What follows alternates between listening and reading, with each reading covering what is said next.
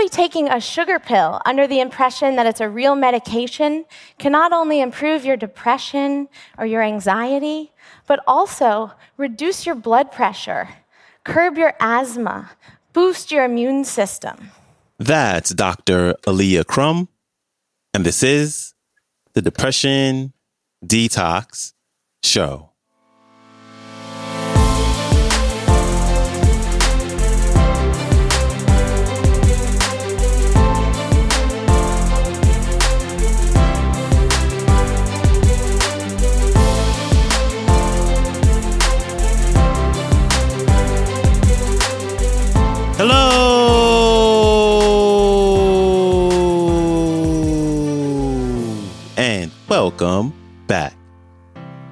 Depression Detox Show, where we share ideas and stories to help you live a happier life. I am your host, Malikee Josephs. Happy Tuesday, and thank you so much for tuning in with me today as we have Dr. Alia Crum making her first appearance on the show to talk about the placebo effect. And those who aren't really familiar with the placebo effect, I'll try to do my best to give a, a brief explanation, but it's it's basically a phenomenon that that harnesses the power of the mind to have a positive health outcome in the body. And a prime example or an example that is common is the example of when a doctor gives a patient a sugar pill and says that this pill will alleviate the particular symptom that that patient is having. So let's say, for example, someone has some IBS symptoms, or maybe they're dealing with chronic pain. And then after the patient takes that pill administered by the doctor, all of the symptoms go away, even though the pill that they took was basically a sham. And I'm really excited about today's clip because this is the work that our featured speaker is here to talk about more as she delves further into today's topic.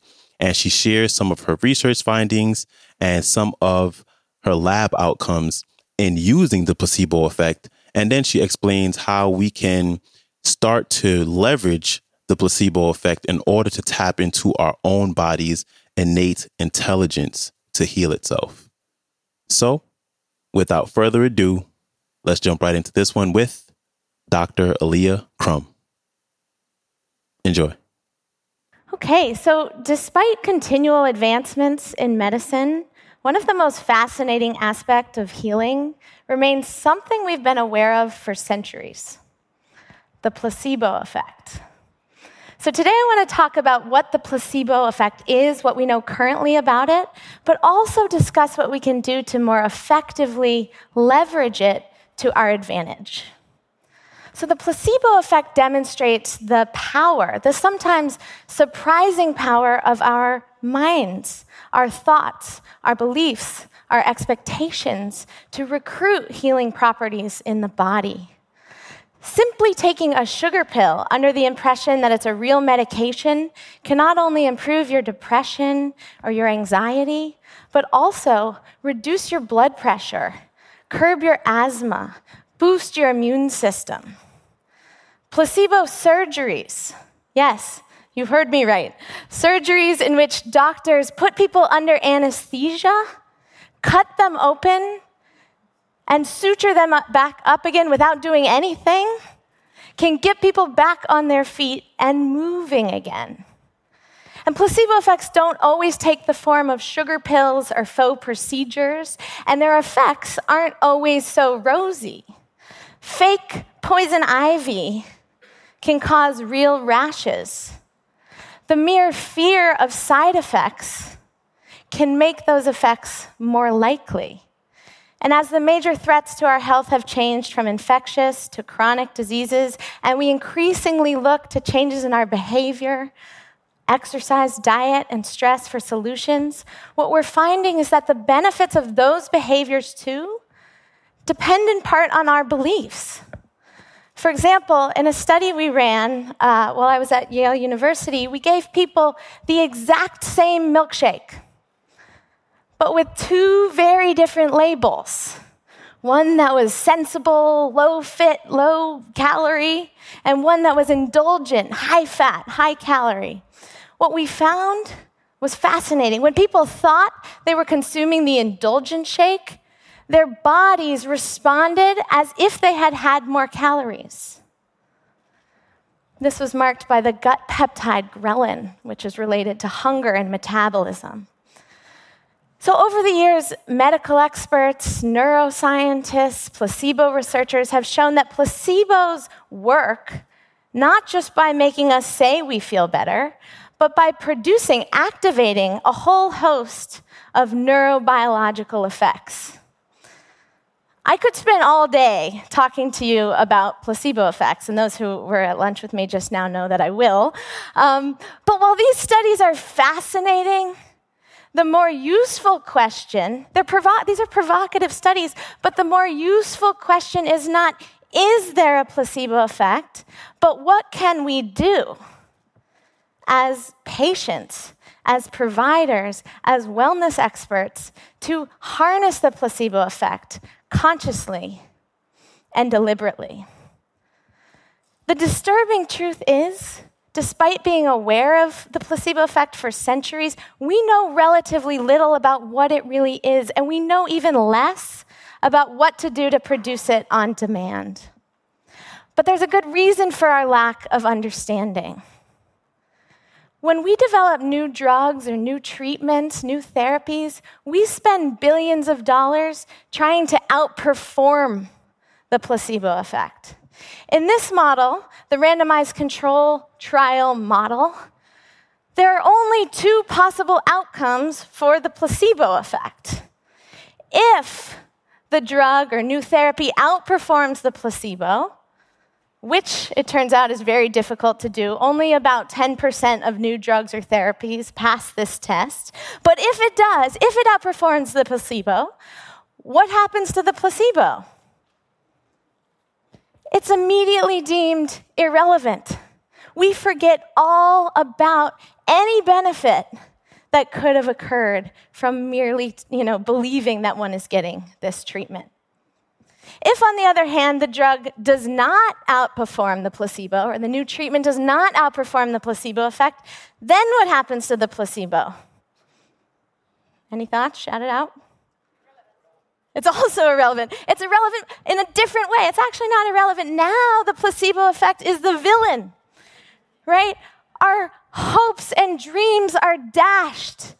And millions, actually, it's on the order of billions of dollars, go down the drain to a tune of a familiar refrain. It was nothing more than just a placebo effect. Now, don't get me wrong, this is an important model. This is a good, rigorous standard when testing the efficacy of a new drug or therapy. But what this model obscures, what we so often forget, is that in the practice of medicine, the reality of medicine, the reality of wellness, the placebo effect doesn't disappear, it remains actively involved and at play. When we realize this, the whole meaning of placebo effect changes. It's no longer a nuisance variable, but the scaffolding, the foundation, the support system on which the total effect of any treatment is placed. And when we realize this, we realize we need new models, models that don't just compare against the placebo effect, but models that seek to unpack and understand its underlying components. So let's take a trip to the doctor's office. And I'll tell you about a study where we begin to do just that. So, in this study, we had a healthcare provider administer a, a, prick, of, a prick of histamine to the forearm of 164 patients. So, histamine produces an allergic reaction uh, on most everybody, uh, which you can measure as it changes in size over time. So, about six minutes after this histamine was ap- uh, applied and the rash is full blown, the provider uh, rubs on an inert cream, a placebo cream. For half of the participants, she has some good news. She says, This is an antihistamine cream. cream. It's going to make your rash and irritation better. The other half, she has some not so good news. We can do this in our research. This probably wouldn't happen in real life, hopefully. Uh, but she says, This is a histamine agonist. It's going to make your rash and irritation worse. When we came back and measured the size of the reaction 10 minutes later, here's what we found. When the participants thought that the rash or the cream was going to make their rash worse, the rash was worse. And when they thought it was going to make their rash better, the rash was better. Now, this alone is interesting because it suggests that the effect of a treatment depends on the mindsets that we have about that treatment. In other words, mindsets like, this will work, or this is risky, are not irrelevant. They matter in shaping treatment outcomes. But where do those mindsets come from? How are they informed? Now, here, obviously, the, the provider's words were a primary factor, but there could be other factors, right? Like how she acts, or maybe social cues, maybe her uh, white coat. In psychology, we call this the social context. And countless studies have shown that the social context matters tremendously. So, this brings us back to the original question what is the placebo effect really? Well, first, there's the ability of our body to heal itself with time. If you do nothing, the body has a natural and remarkable tendency to heal itself with time. We discussed this this morning. But also, there's the ability of our mindsets, the mental lenses through which we're perceiving the treatment that work. Why? Because it activates, it triggers our body's natural healing abilities. And third, there's the influence of the social context, the medical ritual, the wellness ritual, the bedside manner, the branding of the drugs, the things that shape our mindset that in turn activates the body's natural healing abilities. When we start to really understand these underlying components in a more sophisticated way, we can become freed from our outdated notions of placebo effects as some mysterious response to a sugar pill and begin reclaiming them for what they actually are the words we choose to use the connections we choose to create. And we can begin to ask more, sophisticated, more sophisticated questions. Questions like what is the best mindset to have when you're diagnosed with cancer or diabetes? And how can we create social context imbued with a sense of warmth and competence for people of all backgrounds and ages and races and perspectives? So, these are some of the questions that we're interested in in our lab at Stanford University because we believe that medicine and wellness has a real opportunity here. We're talking about simple, inexpensive solutions, changes in our words and our actions that can make a meaningful difference in objective health outcomes. At the end of the day, three things are indisputable. First, these components, these forces underlying placebo effects, are not irrelevant. They are alive and at play in every single medical or wellness encounter. Second, these forces, they are not adversaries.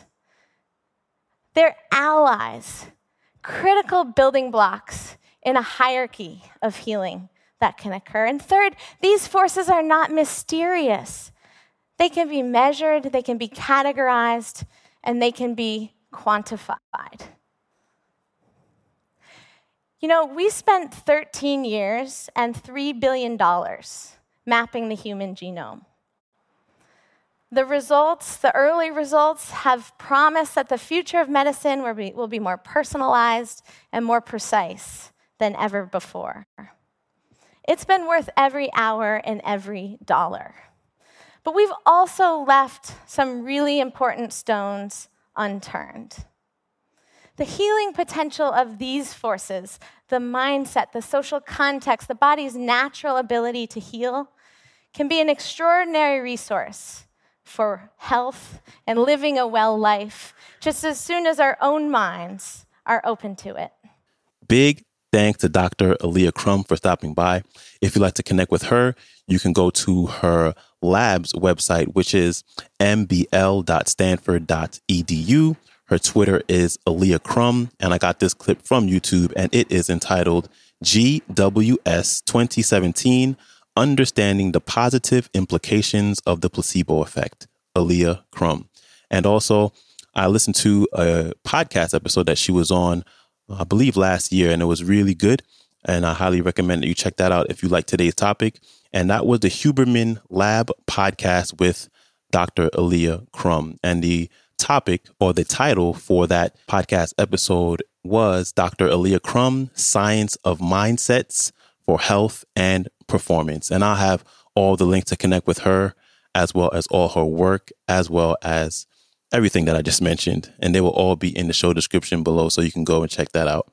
And if also, if you'd like to delve further into today's topic, you can pick up a book by Dr. Joe Dispenza. It is entitled You Are the Placebo Making Your Mind Matter. So you can also go and check that one out. All right, that is a wrap for me. I hope you have a great rest of your day, and I will see you back here tomorrow. So, until then, stay strong. Later.